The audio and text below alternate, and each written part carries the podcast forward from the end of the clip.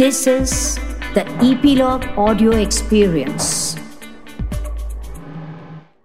People can keep in mind like re- uh, reduce, reuse, and recycle. Reduce meaning that if you have like 10 t shirts already there in your cupboard, why would you want to go get onto Amazon and buy five more? It's the same philosophy which comes, you know, it's I try to do that with books.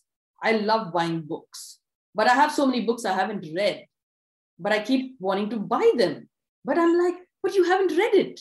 So it's a you, you, get what I mean? So there's like this interconnection that always happens. So reuse, of course, keep trying to reuse what you have till it comes to a point where you can't use it anymore and lastly recycle it where you can upcycle it mostly and see if you can convert it into something else so that it doesn't end up into a landfill whether it's making a cushion for example for your dog or your cat or uh, making a you know like a shopping bag out of your t-shirt or what you have a t-shirt with a beautiful print but you don't want to get rid of the print because you really like that print so much and that's the reason you bought your t-shirt.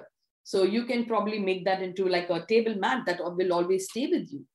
So yeah and then there's another thing the uh, UN has come up with this app which is called the um, act now app. So you can actually register your uh, daily uh, routine on it which tells you like how much water you've used today you know uh, how many miles you walked instead of you know taking a cab uh, the most sustainable way of living. So that's good. The other few things would be that um, of course so support local uh, designers because they are i think the micro uh, the micro industries the medium scale and the small designers are definitely having the potential to be really sustainable because they're pretty innovative rather than the large ones uh, buy less and invest in timeless pieces Hey, hope you like this episode. And if you feel that you have become more insightful in the last few minutes and want to receive more episodes like this, make sure you subscribe to Insightful in 3 Minutes podcast on Epilogue Media website or wherever you get your podcast from. Remember, wisdom grows when you share.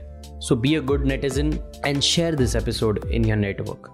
Also, this episode has been clipped from the larger episodes on Epilogue Network.